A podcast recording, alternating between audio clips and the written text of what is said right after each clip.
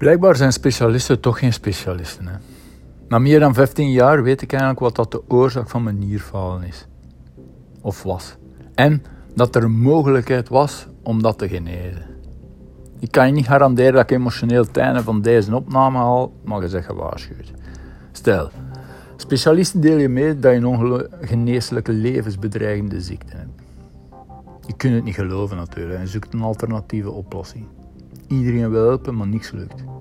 Er zit maar één ding op. Je neemt je verantwoordelijkheid.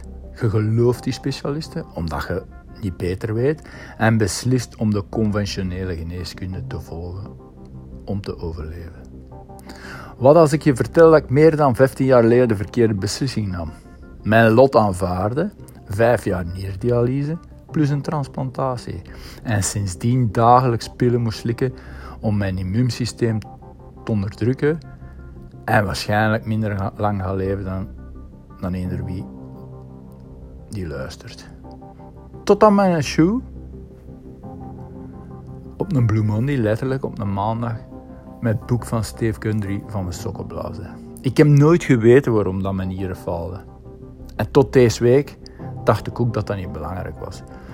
Maar mijn hoofdtitels als diabetes en nierfalen zijn te genezen, nierfalen afgewend, geen dialyse niet meer nodig, was ik echt even noorden kwijt. Het is niet de bedoeling om met trauma om door te slaan. Ik wil ook niet chockeren. Jawel, ik wil wel chockeren.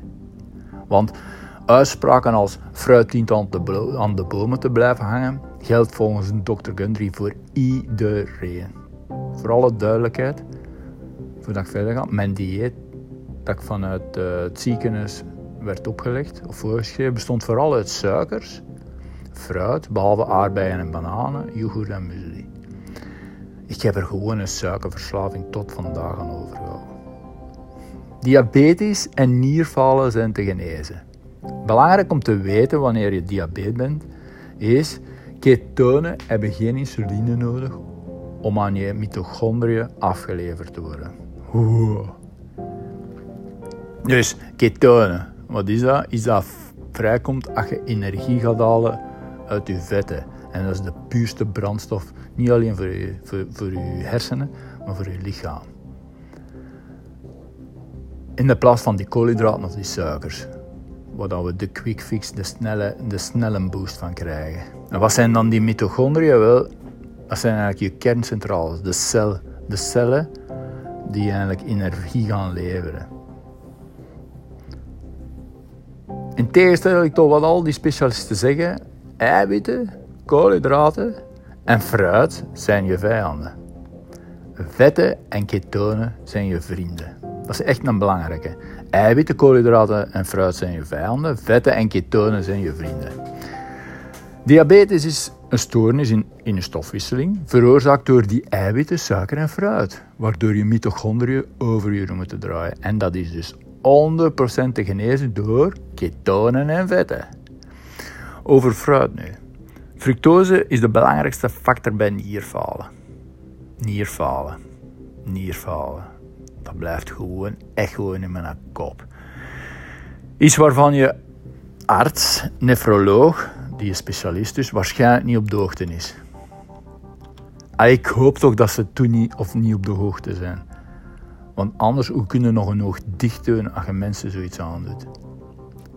Fructo fructose is vergif. Sowieso. Want 60% ervan wordt in je lever omgezet in triglycerine en urinezuur.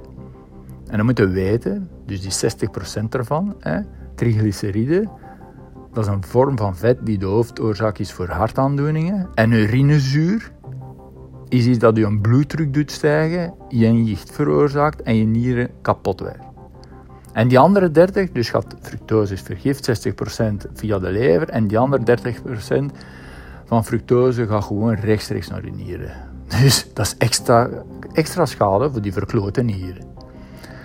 En noemt het ook, fruit is een toxisch snoep.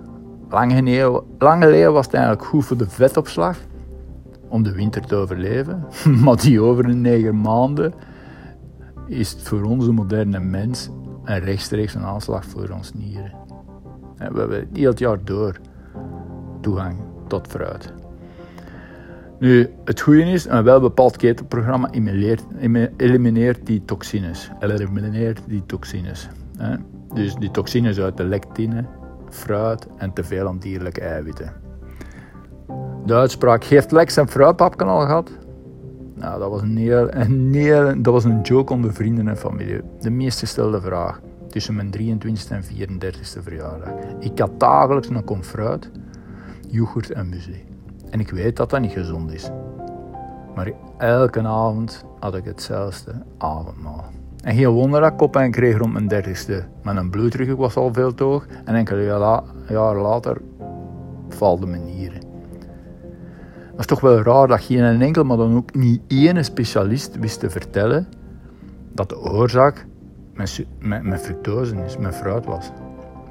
En dat is de reden waarom dat ik doe wat ik doe. Dat ik de mensen wil informeren. Maar ik ben geen specialist, ik ben een generalist. Wilt je daar iets meer over weten of lezen? Check zeker het boek De Plantparadox van Stephen R. Gundry. Stephen Gundry, De Plantparadox. Dat is slechts een klein deel uit zijn boek.